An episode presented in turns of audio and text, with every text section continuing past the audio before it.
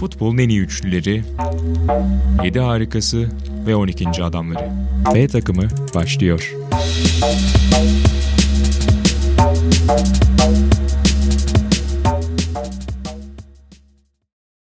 Merhabalar. Bugün B takımı olarak konuğumuz Onur Erdem'le futboldaki 12. adamları ele alıyoruz. 12. adam deyince akla tabii genellikle taraftarlar gelir. Ama biz 12. adam bağlamında teknik direktörleri işlemek istedik. Böyle bir karar verdik. Dedik klişelerden uzaklaşalım. Farklı bir şey katalım. Evet, hoş geldin Onur Erdem. Hoş bulduk canım. Nasılsın? İyiyim yani biraz gerginim. Çok hafif bir Bu konuya gireceğiz. var. Gireceğiz o konuya. Ama iyi düşünmüşsünüz. YouTube'da da B takımıyla bir seri yaptık. Orada 12. adamlarda seyircileri konuşmuştuk. En azından değişik olur. Güzel olur. Biz de zaten FC ekibi olarak beyin patlattık hemen bir 6 saatlik bir toplantı set ettik. Ve aynen bunu konuştuk yani. Yürütücü yapımcı olarak atağını düşünüyorum burada. Kesinlikle. Ben neydim? Beyin. FC'de bir şeydim ben. Ambassador. Aynen. Evet e, ben FC'nin Kofi Annan. Ambassador'ıyım. Öyleydi. istifa etti. Sonra bir saat sonra yine o göreve geldi. Evet. Sevgili İlhan. Hocalı dün, dün dedim ki şimdi, şimdi ne konuşacağız? Baba spontane gideriz ya dedi. O zaman madem izleyicileri, ay dinleyicileri de kırmayalım. Şöyle girelim. Bugün ne olduğuyla bir girelim önce. Hmm. Birazcık gündem devamında konumuza geçeriz. Atağım birazcık gergin. Şu anda maskeyle yapıyor. Sesi de o yüzden boğuk çıkıyor bence. yani kendi... Öyle gergin ki elma çayını almamış. Ha, kahve aldım da o kadar hızlı içip hemen maskemi geri takıyorum. Elma çayını yavaş mı içersin? Yo aklıma gelmemiş. Yani Anladım. o anla iki burada bir kahve ve elma çayıyla aynı anda stüdyoya giriyordum. Atağının benden bir korkusu var şu anda. Benden korkusu olduğu için temkinli davranıyor. Ama bunu anlatırken öğrendik ki aslında bizim atağından korkmamız gerekiyor. Çünkü bundan yaklaşık 4-5 gün önce içinde bulunduğu bir ortamdan bahsetti. Herkesin birbiriyle temas ettiği bir ortam. Ve özellikle korona döneminde temas edilmemesi gereken noktalarla temas edilen bir ortam. Ve bunun üzerine ben burada hedef tahtasına oturtulduğum için birazcık rahatsızım ama bu kırgınlığımı yansıtmayacağım yayına. Bu Öyle bir ortam ki veba bile hortlayabilir. yani, böyle bir ortam anlatıldı ki. mütevazı bir hayatımız var. Yani Sencer'le, de Sencer'le biraz değil. Sencer'le biraz yakın temasımız oldu. Anladım. Ama üzerinden 5 gün geçti. Ben onun ardından işte o grupta bir Covid vakası çıkmıştı. Bir mi? Ee, aynı evde yaşayan 3 diyelim. Ya mesela aynı ev olduğu için Onlar bir. Ee, Öyle. Onun ardından HES haritasında da öyle olur yani. Bak 6. gün bitti şimdi. 6. gün bitiyor birkaç saat sonra. Onun ardından ben ikinci gün, üçüncü gün, dördüncü gün evde testlerimi yaptım. Tertemizim. Zımba gibiyim. Bir şüphem var sadece. Nedir? Yani testleri senin kendine yapmış olmandan dolayı bir küçük şüphem var. Tertemiz. Hatta birinde eczacı arkadaşım Suadiye'de Mungan Eczanesi Adı nedir? sahibi Eray. Eray teşekkürler Eray. Eray Mungan Anadolu yakasının en iyi eczanesi. Murat Han Mungan'la bir şey var mı? Yeğeni. Ama Yeğeni. konuşmuyorlar. Anladım. Eray'ın Eray'ın eşliğinde yaptım birini de. Tertemiziz. Eray da temiz. Aynı ortamda bulunan arkadaşlarımızdan. Biz temiziz.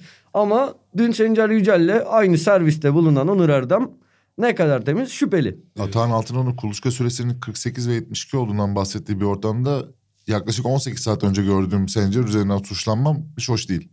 Ama şeydir yani bu konuda hep derim. Geçen de biz ofise gelecekken bir test sorunu oldu dergi ekibinin. Caner abi biraz kızdı yani çocuklar unutmayın bunu dedi. Ben dedim ki abi sorun yok yani kapıda atan durur. Gelen şikayeti varsa söyler o korona mı değil mi? Anda kararı veriyor zaten. Bugün de Sencer'le inan öyle rahatlattı ama bakalım. O zaman bak bir moderasyon şovu yapıyorum. Genellikle burada kaydımızı alan Sencer Yücel. Bizi yönlendiren bir 12. adam. Bir teknik adam. Buradan konumuza bağlanalım. E bağlan da şu anda bir Barkın'a da bir selam çakaydın bari. Aynen. Evet ben Barkın'a terbiyesizlik ettim. Yardımcı. Bugün bugün Fatih Terim'in aldığı cezanın ardından sezonun 8 maçında Barkın Kızıl takımı yönetecek. Evet hangi Ama- hocadan? Bunu bir ay önce yapsaydık durum farklı şekilde gelişebilirdi de bu ay dergimizde bir röportaj var. Yani Onur Erdem'in artık rahatlıkla istifasını verebileceği bu sektörden bir olay gerçekleşti. Çünkü hayalini Bu gerçekleştirdi. konuyu konuşmadığım bir burası kalmıştı. Bundan dolayı da çok mutluyum. Tabii. Her yerde konuşması lazım. Ya ben de çok mutlu oldum Caner abi ilk söylediğinde. Hem Onur adına, öncelikle Onur adına. Çünkü hani Wenger olmasa koca dergide gene birini koyardık. Atağın altın ordumu mis gibi yazısını atmak zorunda kaldım kahrolarak ama tekrar özür diliyorum. Ama esas Onur adına sevindim. Çünkü Onur'un ne kadar sevdiğini Wenger'i biliyorum. Ama röportaj geldiğinde bir şoka uğradım. Yani röportaj Onur öyle bir şevkli yapmış ki yani yazara bıraktığımız o röportajın atmosferine sokan giriş yazısı röportajdan uzun. Ee, onun için Onur'un bu yaşına rağmen ne kadar heyecanlandığını hissettim. Onun için 12 numara 12. adam yapıyorsak önce Onur Erdem'in hayatını şekillendiren bu Wenger'den bir konuşmalıyız. Küçük bir şey söylemek istiyorum. Hatta iki şey. Önce bir de alakasız şunu söyleyeyim. Yazıma attın. Burada bir önceki Sokrates FC şeyine İlhan aslında dışarıdaydı. Geldi sadece benim yazımdan bahsetti. İşte Aynen. şöyle bir yazılar, yorumlar yaptı. Dergide yazı yok. Böyle bir plansızlığa ben Tamam bu arada biri ekşi sözlüğe şey yazmış. Aynen. İlhan'a attım. Orada İlhan'a dalgasına şey demiştim. Ben işimi yap başka bir iş için. Ben işimi yaptım kardeşim. 14 yıldır bu mesleği yapıyorum. Beğenirsen alırsın, beğenmezsen almazsın. Ben en iyi formunda geyik yaptım. Biri ekşi sözlüğe yazmış. Şey diye. Bu ne kadar itici bir tavır. Dinleyesim gelmedi falan. Şaka- Bunları ciddiye latife- alıyorlar. Latife İzleyici etmiştik. görüyor. İlhan'la eski bir arkadaşım birbirimize şey yapıyoruz. Ama Ben de. Şuradan zaten Onur'a mesaj da attım bunu şu an hatırladım. Gerçekten ben okurken duygulandım. Onur şunu ben söyleyebilirim. Hatta biraz yuvarlak konuşayım. Kimseye ayıp olmasın. Yine hatta şuradan ben 14 yıldır bu işi yapıyorum. Bir sürü insanla tanıştım. Onur Erdem benim tüm bu sektörde çalışıp tanıştığım insanlar arasında en sevdiğim 3 kişiden biridir. Çok severim. Diğer iki kişi sonra. Şimdi ayıp olur. Yani öyle olmayanları söylemek olmaz.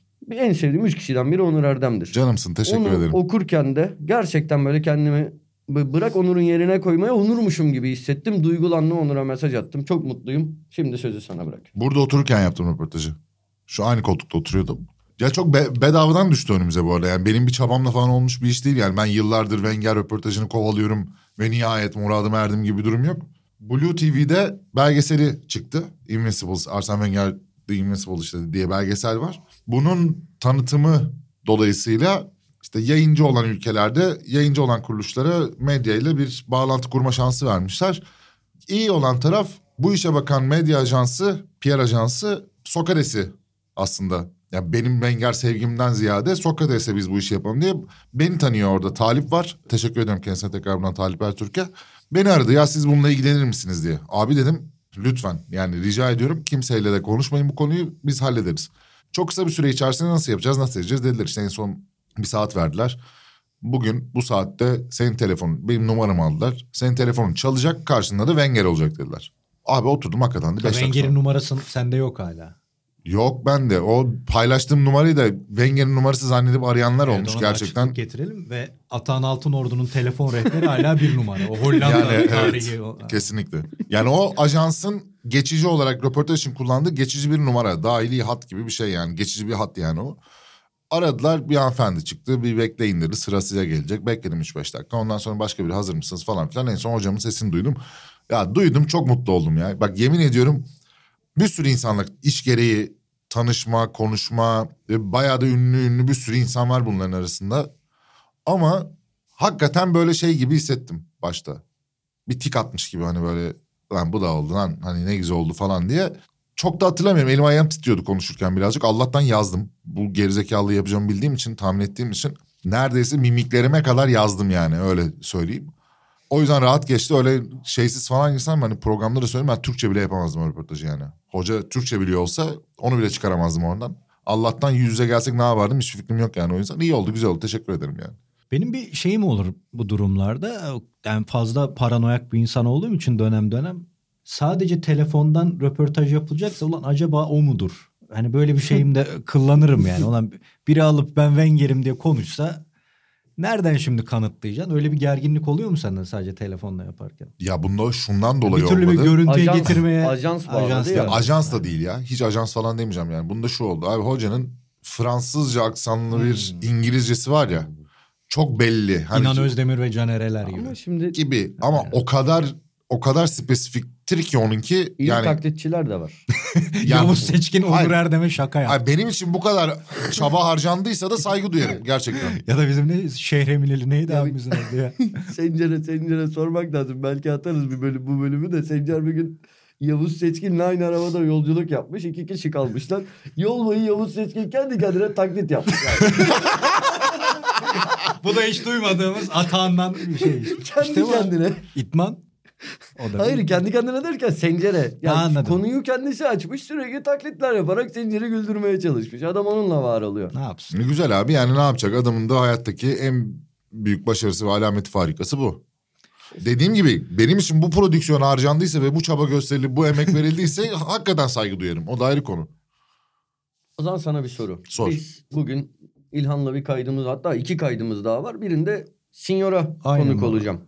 Ve röportaj anılarımızı konuşacağız. Son iki günde bir birlikte yaptığımız röportajların üstünden geçelim dedik. Hem de böyle yayınlanmamış full artı full halleriyle okuduk. Ne oldu? Baba Rüştü 93 bin vuruş ne konuştuk adam.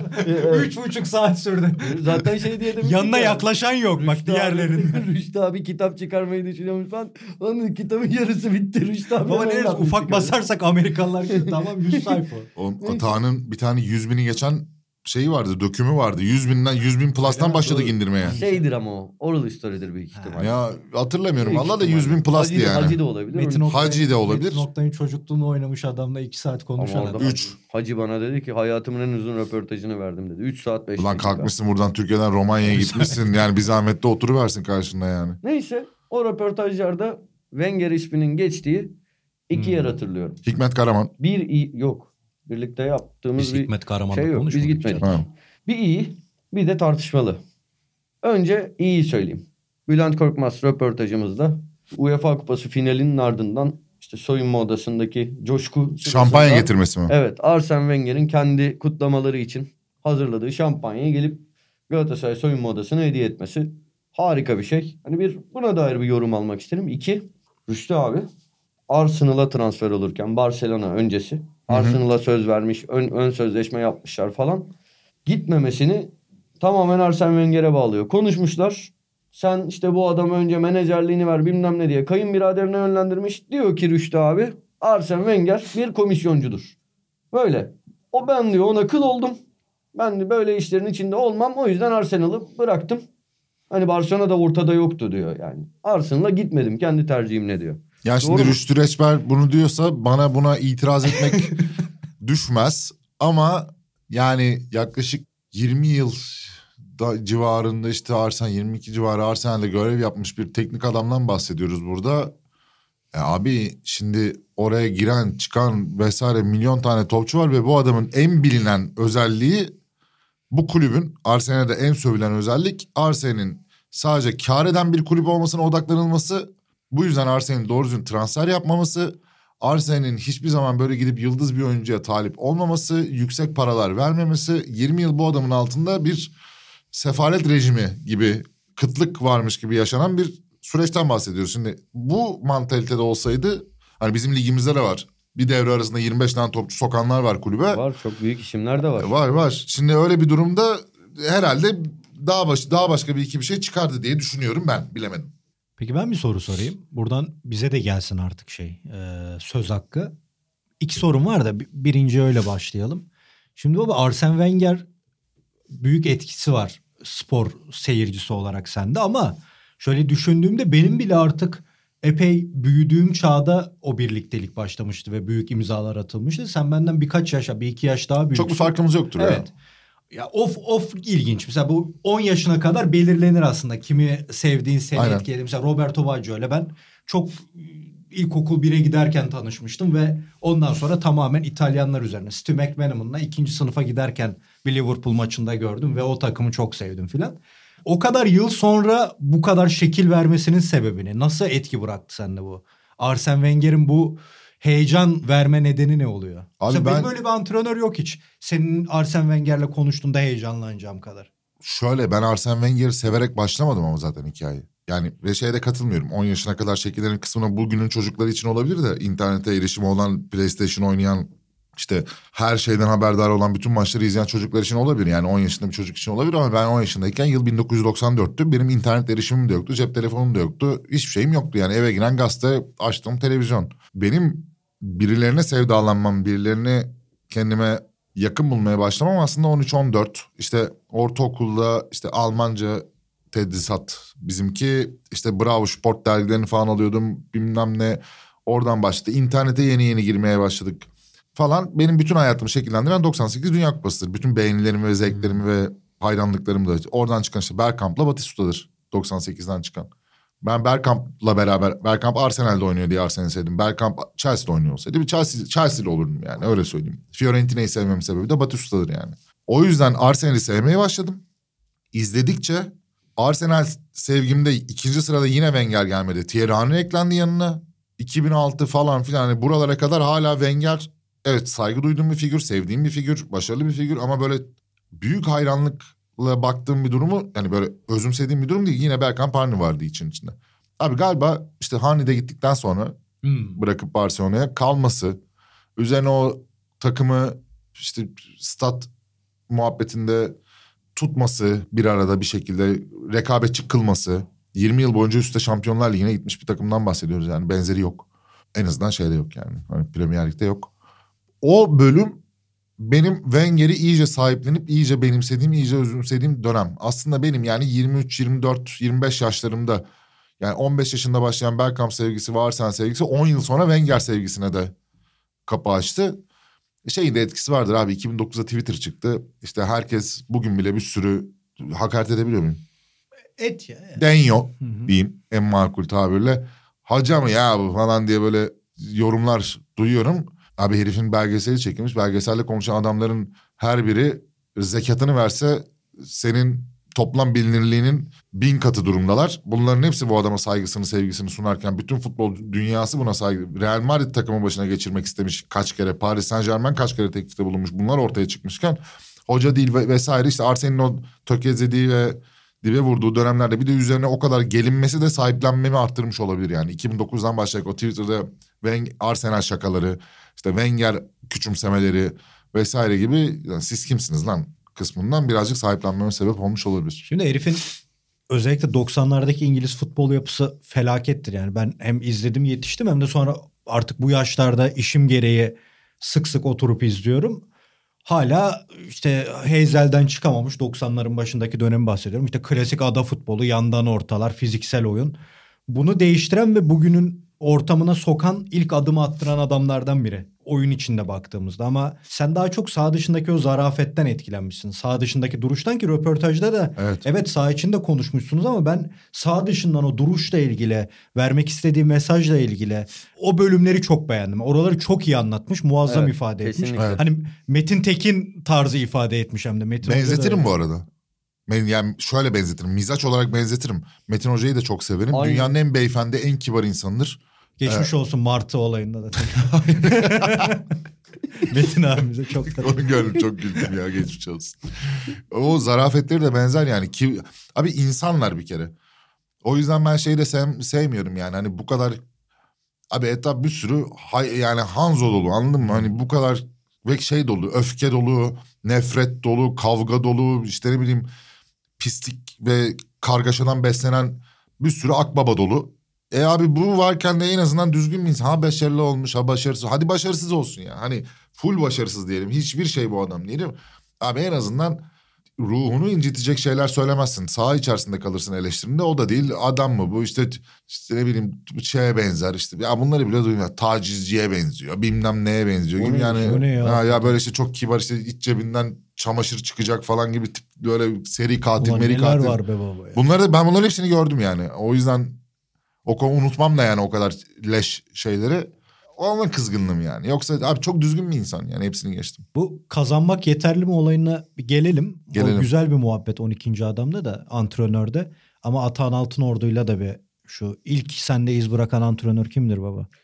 Ya İlginç İlk bir mi? isim gelmesin de şimdi. Ya yok. Şimdi abi ben özellikle hoca sevmem. Yani bende öyle bir şey yok. Şu hoca benim adamımdır falan.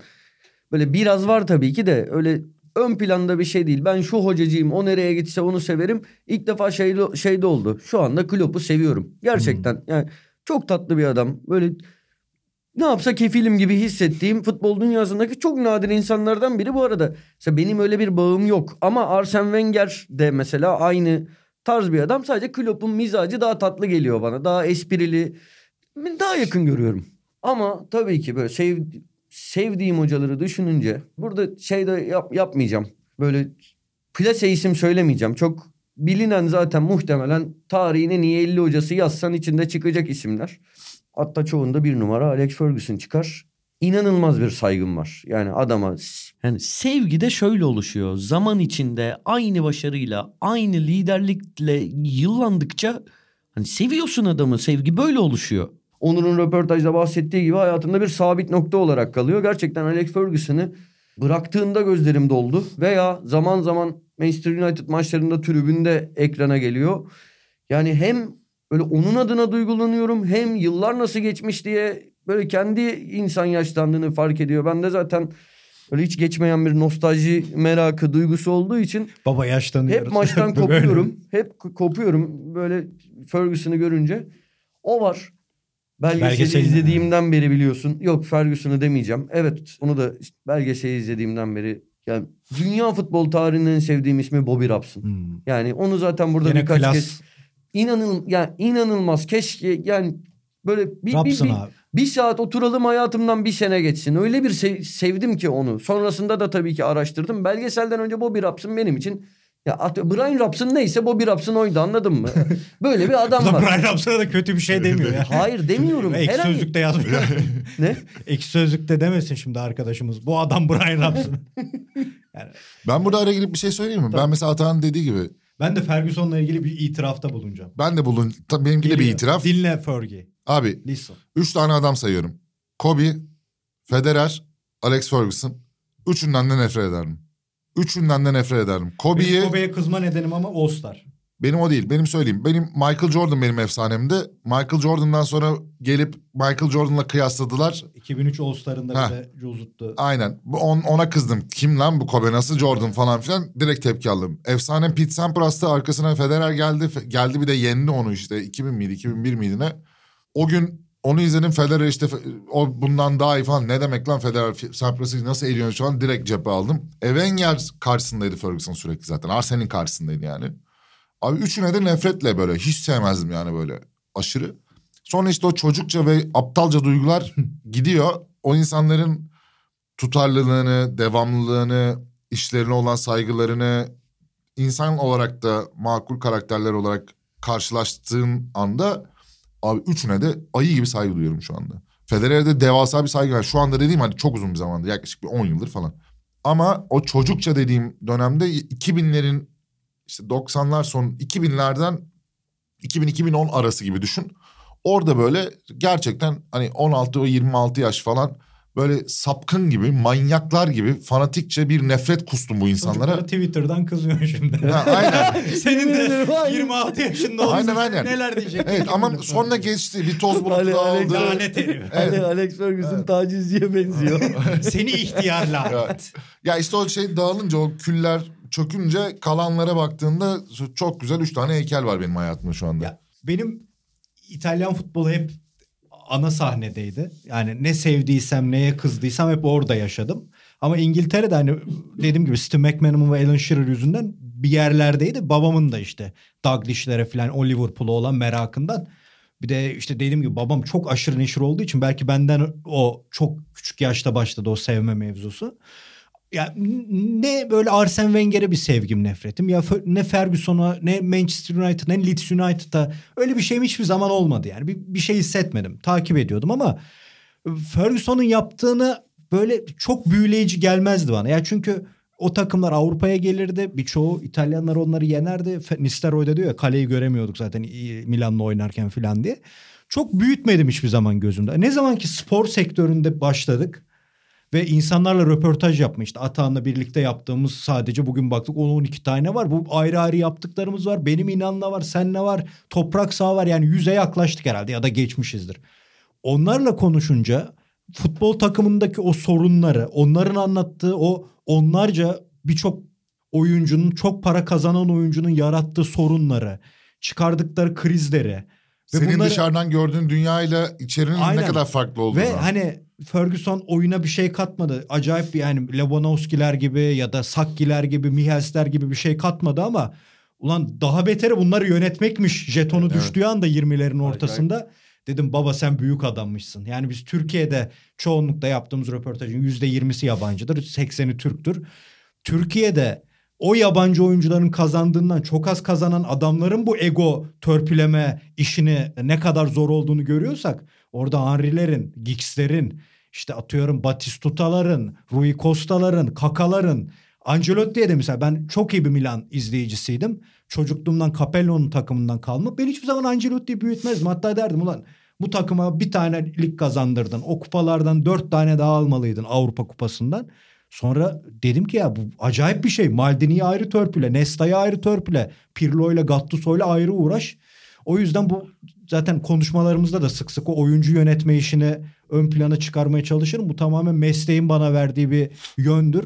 O yönden de Ferguson şu anda ayrı bir yerdedir. Tam yani. yeri diye söylüyorum. Bu daha sonra hani çok insan tarafından dile getirilen bir şey ama ben ilk Ferguson'dan duymuştum. Hani bu tabiri. Hiç o bakış açısıyla bakmamıştım daha önce. Basit bir şey de olsa. Ya yanlış hatırlamıyorsam Harvard. Orada bir konuşması vardı. Onu böyle geniş bir yazıya dökmüşlerdi.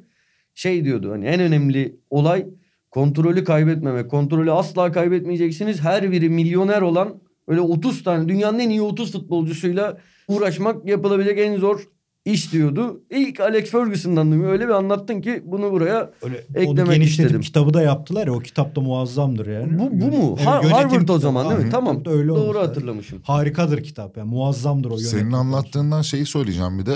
Bu dışarıdan gördüğünle içerideki ya konuşuyorum abi işte Atahan'la söylüyor. Abi isim vermeyeyim. Konuşuyorsun adamın milli takımda attığı inanılmaz bir gol var. Adam hatırlamıyor golünü. Adam maçı hatırlamıyor. Çünkü onlar o sırada yaşamışlar. Onun içinde yaşamışlar. Geçmiş. Ama mesela bir taraftar için o dünyanın en büyük yıkımı. Hala 30 yıldır içinden atamamış onu. 25 yıldır içinden atamamış. Hala onu hatırlıyor ama adam için bir anlamı yok. Bir örnek veriyorum. Şimdi Barkın karşımda şimdi Mercedes sweatshirtüyle oturuyor. Hani alakasız bir yerden geleceğim de. Abi bu Verstappen Hamilton çekişmesi bu seneki. Ben abi kaç yıldır doğru düzgün Formula 1 takip etmem yani. Bu işte ben de tekrardan Drive to Survive ile beraber 10 yıl sonra geri döndüm izliyorum. Tamam mı? Hani belki 15 yıl sonra doğru düzgün izliyorum. Abi iyi kötü bir şey yaptı. Verstappen öyle yani tamam hani Hamilton çok kazanıyormuş. Ben de Verstappen'ciyim, Versocuyum, Versocuyum saçma sapan şeyler söylüyorum. Yani hiç öyle şey alakam da yok. Abi bir manyak gibi birbirlerine giriyor insanlar. Ben bunu gördüm. Ulan bu benim işte biraz önce anlattığım halim.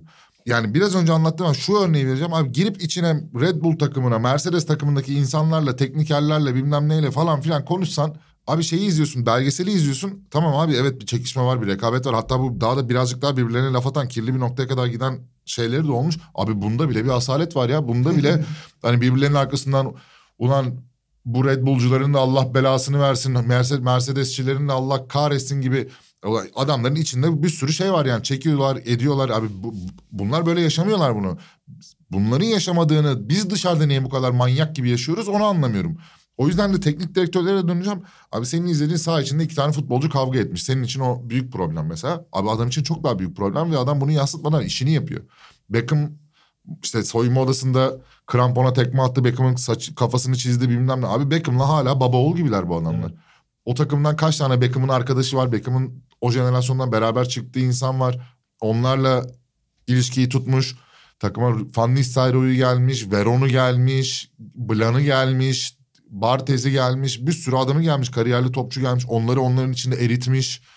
Ronaldo'su gelmiş. Anlatabiliyor muyum? Yani bu adamın yaptığını sen dışarıdan ha çıkıyor 11 tane adam oynuyor. İşte biz de kupa kazandık. Güzel baba. De ama abi onları nasıl yönetiyorsun? Hani nasıl yönetiyorsun gerçekten? Sen burada iki tane adamın yarışmasını birbiriyle şeyi kaldıramayıp orada bile sapık bir noktaya gidiyorsun. İçinde fırtınalar kopuyor. Adam bunu yapıp başarıya koşarken bir taraftan da bunu idare ediyor. O yüzden hani teknik direktörlüğün önemi azalıyor falan gibi muhabbetler duyuyorum bu ara. Saçmalık. Bir taraftan da yeri geldiğinde yönetimle kavgalar ediyor. Hani onun öyle bir Oğlum yönetimi var. var. basını var, taraftarı var, Bir oyuncusu var, kendi kadrosu var. Daha ne? Bu Yani. arada tüm bunların dışında şimdi mübalağa etmiyorum. Kendimi doğru ifade edeyim. Tarihin en büyüğü olmazdı ama Alex Ferguson hiç Manchester United'a gelmese, Aberdeen'de kalsa sadece Aberdeen kariyeri bile damakta çok iyi bir tat bırakırdı. Yani o bile inanılmaz. Abi bak bir de şeyleri de bağlı. Tek direktörlük dediğin şey sen kazanmak mı önemli Hmm, diye oraya birkaç dakika önce girecektin ya. Onunla ilgili her zaman verdiğim örnek. Senle bunu podcast'te de daha önce yaptığımız bir işte de konuşmuştuk. çok kısa girip çıkmıştık. Invincible belgeselini izleyin işte Arsene Wenger'in. 2004 sezonu.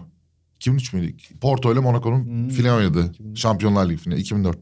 Abi o sezon Arsenal Chelsea'ye çeyrek finalde işte bir önceki tur bir iki önceki turda eleniyor.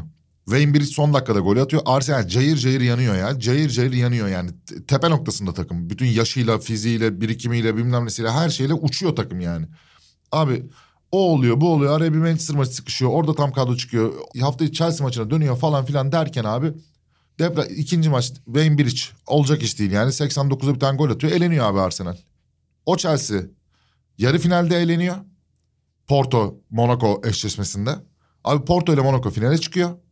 Ve Porto şampiyon oluyor. Ve Jose Mourinho diye bir mit ortaya çıkıyor. Bir önceki sene UEFA'yı kazanmış. Abi Arsenal belki o Chelsea'yi geçse. Öbür tarafta Milan Deportivo Milan- komik bir Hah. mali elenme. E zaten Monaco Deportivo 8.5 Tabii, falan tabii, filanların olduğu. Abi öbürü Porto'ya. Arsenal o Porto ile karşılaşsa belki Arsenal o Porto'yu geçecek ve Mourinho ertesi sene Chelsea'ye gelmeyecek. Bambaşka bir şey olacak. Yani kazanmak önemli abi. Hani Mourinho'nun kariyeri tabii ki de çok büyük hoca.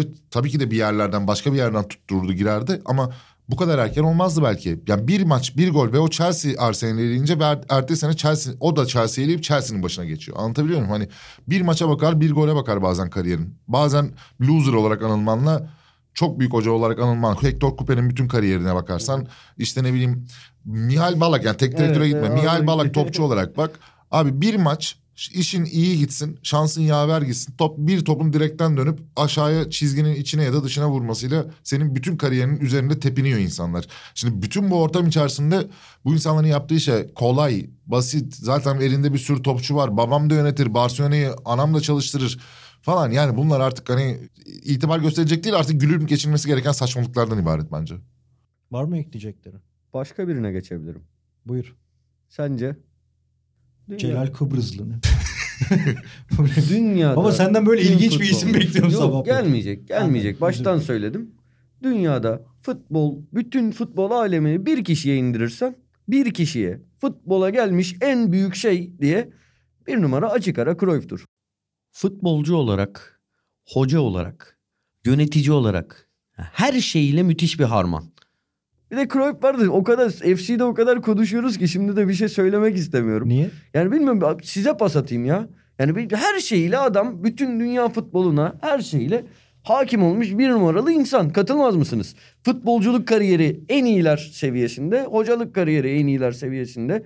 İki kulübün ve bir milli takımın bütün gidişatını değiştirmiş bir figür. Yani Çok konuştuğumuz için kendimi tekrar etmekten kaçınıyorum. o Sen yüzden yetiştin mi Cruyff'a?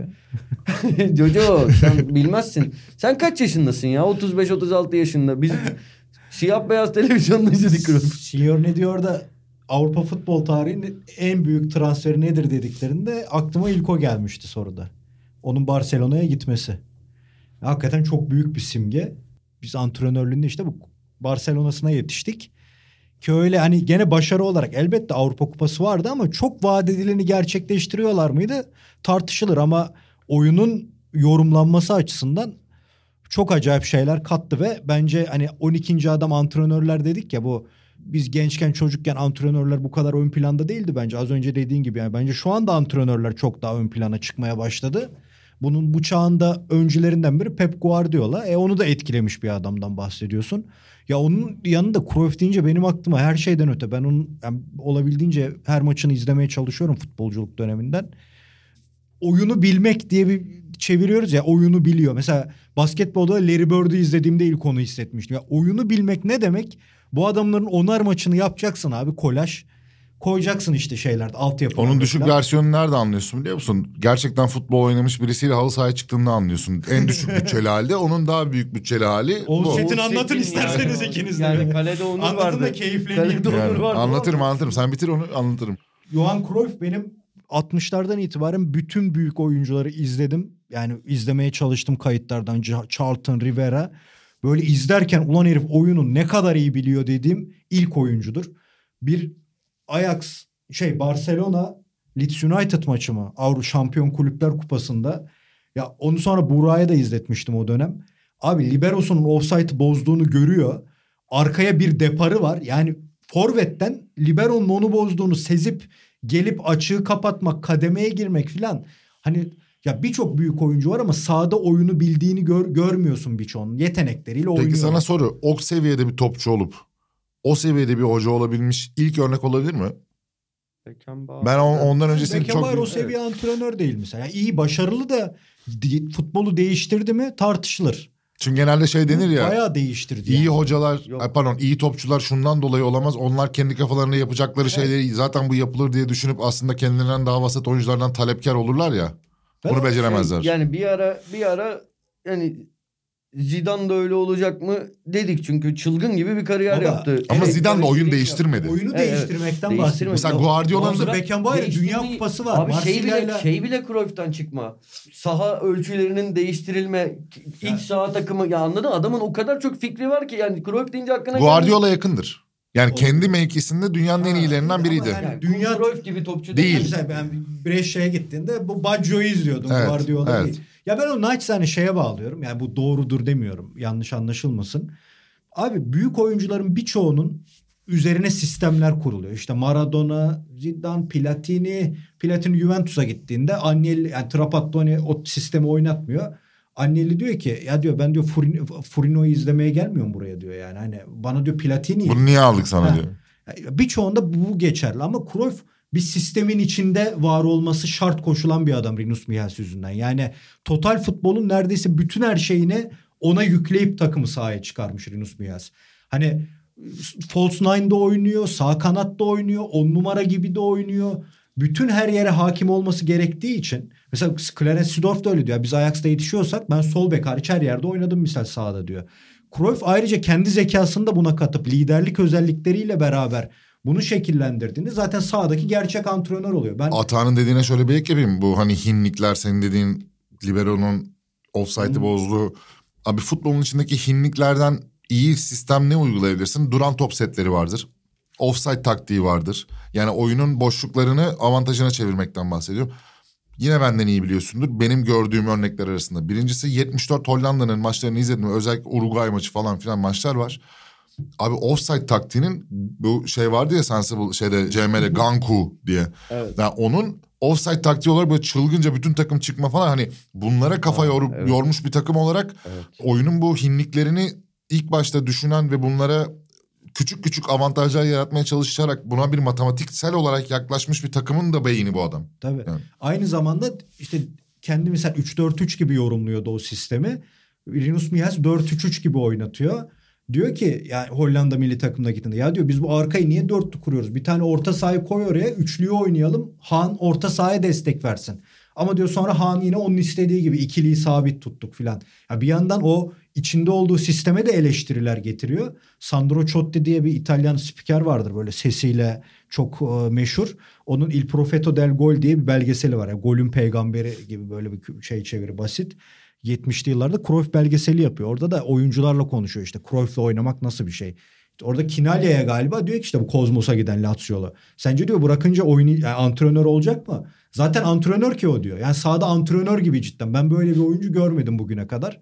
O yönleriyle atağına katılıyorum. Dünya futbol tarihinin en büyük her şeyli figürü olabilir. Çok önemli. Ya bazen zevzek diye işte zor insanlı oyunculara yaptı. Mesela Van Basten'e yaptıkları hani sakatlığı pahasına zorlaması. Ya onlar tartışılır ki Evet, tartışılmalı. evet, bu- Ama ya etki öyle- olarak Abi olarak- tartışılmayacak su- yani A'dan Z'ye mükemmel ve kusursuz bir adam geldi ve dünya futboluna aldı buradan buraya getir diye bir insan yok ki Dünyada abi. yok. Futbol değil. Yok. Dünyada yok. Yok Tartışılmayacak yani. bir insan yok. Atancam'ın tavsiyeni yaptığı kitabında o Amerika'ya gittiğinde futbola dair gözlemleri, işin pazarlama tarafına da kafa yorması. Yani her her alanda düşünmüş. O kitabı biraz hani ben okuduğumda yeni bir şey öğrenmemiştim kariyerine dair ama içindeki o futbol fikirlerine dair çok güzel şeyler vardı.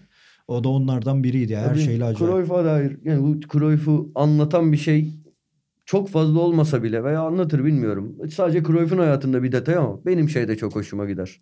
Öyle inadına sinirlenip son sene Feyenoord'a gidip orayı şampiyon yapıp yılın oyuncusu olup ya muhteşem bir şey. Çünkü terbiyesizlik edilmiş. Aa senin konuştuğun Mehmet Oğuz muhabbeti.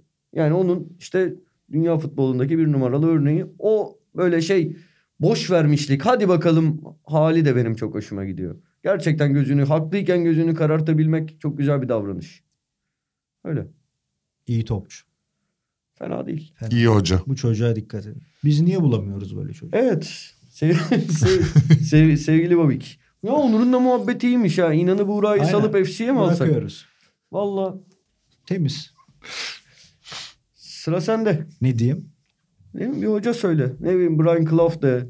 Ne bileyim vardır Tele Santana falan böyle. Udi Didi. Ya benim dünya futbol tarihinde en sevdiğim hoca Trapattoni. Nevi şahsına münasır delilerden biri. Aynen. Kenarda ıslığıyla, çıldırmasıyla, siniriyle ve başarısıyla yine geldik işte bir şey. Ya özellikle şeyler şimdi çocuklara diyorlar ya gençler de Liverpool'un peşinden gidiyor şampiyon. Abi sen de işte şampiyon ol diye birini tuttun zaten. Yani o başarılar insanların. Abi mesela Bielsa'nın şu anda en büyük yaşadığı şey bütün hocaların hepsi adamı takdir gösteriyor. Bizim hocamızdır diyor bilmem ne diyor. Adamın başarısı yok. O yüzden muhtemelen futbola bundan 15-20 yıl sonra 30 yıl sonra eğilip futbol hakkında okuma yapan, araştırma yapan bir sürü genç insanın tanışacağı, bir şeyler öğreneceği, futbol içinde, futbol dünyasının içinde yer alan insanların saygı göstereceği ama toplumun genelinde ehe ehe falan diye hatırlanacak bir adam olarak kalacak. Bielsa şey ya. Yani böyle bir alanda kendini inanılmaz geliştirmiş, kafa yormuş, o alanda her şeyi bilen ama böyle sosyal hayatta çok bir şeye yaramayan insanlar olur ya. Yani sonuçta başarıya ulaşamayan. Tek bir konuda saygın. O Bizim- bana ben- Benim ders aldığım üniversitede isim vermeyeyim çok kıymetli Türkiye'nin önemli ekonomi insanlarından biri vardı. Hakikaten alanında çok iyiydi ama affedersin yani şey bir insan dışında hani anladık. Ve geldi. Eski FC üyelerinden İnan Özdemir. Bilmiyor daha. Aynen daha karar rahmetli, açıklanmadı. rahmetli inan. Aynen. Trapattoni. Trapattoni evet. Ya başarıları tabii ki ilk dikkatimi çekmiştir ki benim artık futbol izlemeye başladığımda çöküş dönemiydi ama sonra baktığımda Juventus'un kaderini değiştiren adam olduğunu görüyorsun. Yani o gelene kadar Juventus evet ligde hep büyük işler yapan ama Avrupa'da hiçbir şey yapamayan bir takımken ki ondan sonra da sık sık Juventus'un başına geldi bu kader. Oradaki o başarısı büyük olaydır ama bizim yetiştiğimiz dönemde o tutkusu Fiorentina ile mesela muazzam bir iş yapmıştı. İtalya milli takım başına geldiğinde ben 2002'deki Ekvatorlu hakem 2004'teki İsveç Danimarka olayı o mağduriyeti yüzünden ayrı bir sempatim vardır. Yani sana dedim ben öyle bir antrenörle heyecanlanmam da Trap'la heyecanlanırım. Sana herhalde. bir soru o zaman. Bu 90'lar jenerasyonunda topçu olan var aralarında 3-5 yaşta. İşte Trapattoni, Capello, işte Ancelotti vesaire. Böyle bir jenerasyon çıkarmış İtalya. Yani 90'larda hocalık yapan, 90'larda hocalığa adım atan ayı gibi Lippi, yani manyak gibi jenerasyon bu hoca jenerasyonu. Bu neye bağlıyorsun? Bir sebebi var mı yoksa denk mi geldi sonra denk, gel denk mi gelmedi bir daha? Çünkü çok yakın bir jenerasyon ve bir sebebi var mı ben merak ediyorum açıkçası. Orada da yorum yapabilirim. Yani şudur Coverciano işlesin diyemem de. Oradan kaynağa gitmeniz yani Nero Rocco işte Milan'ın antrenörü. O Scala'lar, Capello'lar, işte Beyerzot'lar, Trapattoni'ler yani 10 tane falan böyle hoca sayarız onun tedrisatından çıkan. E, Bunlar hani Catenaccio'yu çıkaran Hı hı. ondan sonra da onun değişmesinde yorumlama aşamasında ya oyuncu ya da antrenör olarak görevde yer alan insan. Versiyon Coverciano, ikisinde. Aynen. Sakki bu denklemin neresinde? Bir O ara, sonradan a- araf, arafta. Dışında da Evet. ya orada da mesela abi Sakki'de bambaşka bir şey yapmadı. Mesela, adam diyor ki ya ben İtalyan tarzını değiştiremem. Bir kere benim takımım muazzam bir savunma temelinin üzerine çıkmıştı diyor. Onun üzerine katlar çıkıldı. Orada da gene İtalyan. İşin güzel tarafı bu savunma. adamların çoğunun da gittiği yurt dışı deneyimlerin hepsinde de başarılı olması. Sadece İtalyan İtalya'da İtalyan tarzıyla başarılı olmuş adamlarla değil hiçbiri yani. Ya Ancelotti de öyle mesela. Tabii o ayrı bir o işte yönetimde de misal ayrı bir seviye. Mesela Capello tam zıttı. Nereye gitse illallah ettiren bir adamken öbürü tam böyle Ha, hayır. arkadaş antrenör oldu ve Ancelotti'yi geçen de konuştuk. Ancelotti'de çok güzel viskici tipi var. Zaten öyle acayip. Biliyorsun şey ilk Milan Oo çok ince. Çok ince tebrik ediyorum. ya. Ondan sonra atanlara onu söyledim. Ya Ancelotti ilk çıktığında Parma'da tamam bir şeyler yaptı ama işte 4-4-2 kanatlı klasik 4-4-2. Adam o yüzden Baggio'yu almıyor. Nereye koyacağız lan bunu şimdi diye. Zaten kendi alay ediyor ya sonra. Sonra Juventus'a geldi hatırlarsın bir çöküştü. Evet. Bocaladı Juventus'taki Fenerbahçe'ye gelme mevzuları falan o dönemde çıktı. Hakikaten bir feci bir dönem yaşadı. Sonra Milan'a geldi. Milan'da onu yıllar sonra hala anmamıza neden olacak 4-4-2'sini değiştirdi. Baklava 4-4-2 oynattı. 4-5-1 oynattı. Yani kendini devamlı geliştirdi. Hani ben bu 4-4-2'yi oynatacağım. Seven sever sevmeyen sevmeze gelmedi. Başarısızlıklarında hep kendini yeniledi ve acayip bir seviyeye çıktı. Yani şu an dünyada uluslararası alemde pazarı olan en büyük İtalyan antrenör olabilir ki Conte'dir, Allegri'dir son dönemleri ondan başarılı geçirdiler belki. Abi kendini yenilemeyen hocaların herhangi şey. birinin zamana yenilmeme şansı yok. En basit örneği işte Guardiola bir noktada hakikaten sabit fikrinden ve saplantılarından dolayı kırmadığı zinciri karşısına gelip tokat üstüne tokat yedikten sonra Liverpool'dan evet oyunu bu şekilde de oynamam gerekir diyerek başka türlü bir oyunun da cephanesine almak zorunda olduğunu fark etti. O zamandan beri daha da başarılı olarak devam ediyor abi. Yani hani yeniliyorsun zamanı başka bir şansın yok çünkü. Tez antitez ya bu iş. Hı hı. Sen bir test sunuyorsun illa buluyorlar çözümünü abi. Yani orada yeni yeni küçük küçük işte cephanene bir şeyler daha bir işte bir, bir yerine bir bıçak sokarsın bir yerine işte bir, bir tane daha tüfeğin olur bir şeyin olur bir şeyler eklemek zorundasın. Şeyi şöyle bağlayayım. O niye bu ne- nesil geldi? Tedrisat o dönem bir de Ettore Scola İtalyan yönetmen bir son dönem röportajlarının birinde Cinecittà dönemi yani eski o şaşalı İtalyan sinemasını şey gibi anlatıyordu. Halıcıda çalışan çocuklar olur ya diyor halının her bir köşesinde biri bir şey yapar.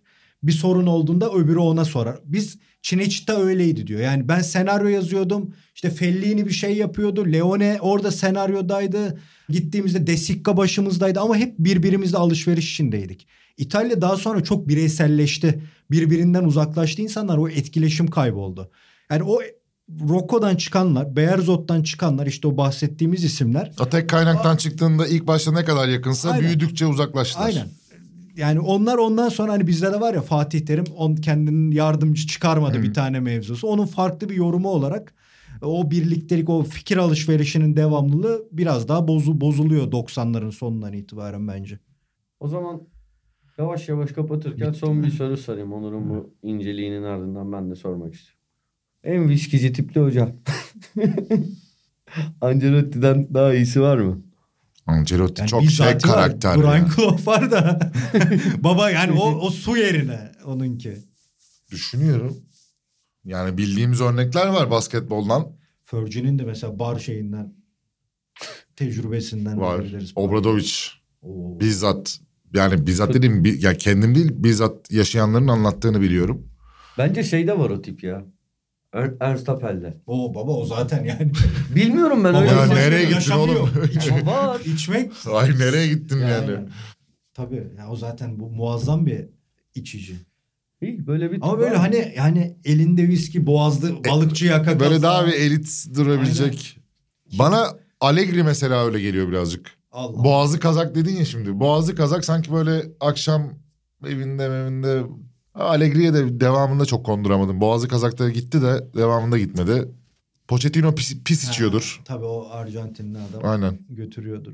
Simeone de içiyordur. Ya Kl- Klopp da güzel içiyordur ya. Klopp da eğlenceli olur Evet. E, Klopp da eğlenceli olur. Viskiden bir ayar. Simeone sana şey anlatır. Biz işte 90'larda Arjantin'de Evet. şöyleydik de böyleydik de falan Yani boş boş yapar. Klopp'la şey konuşursun böyle kadın erkek mevzuları gider. Oğlum takma kafanı ya der biz şunları yaşadık falan bence. Yani Klopp'la bana- daha makul konuşursun. Sen kulübe ders verirsin. Pep'in muhabbeti çekilmez.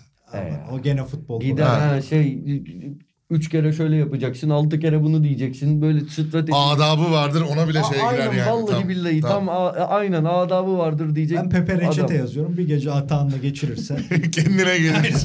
o grupla bir Ee, o zaman bitirelim artık. bitirelim. Teşekkürler. Bu kadar. Ben teşekkür Elveda. ederim Senin bu arada. Senin yeni elemanı Onur Erdem'e evet. İkinize de çok teşekkür evet. ediyorum. Çok keyifli sizle sohbet etmek her zaman. Bilmukabele. İnşallah da Covid olmamışızdır. İş akdini sonlandırıyoruz Buğra böyle İnan Bey'in. Yani hiç ona bile gerek yok. Bir daha gelme diyelim. Gel, gelmesinler. Hoşçakalın.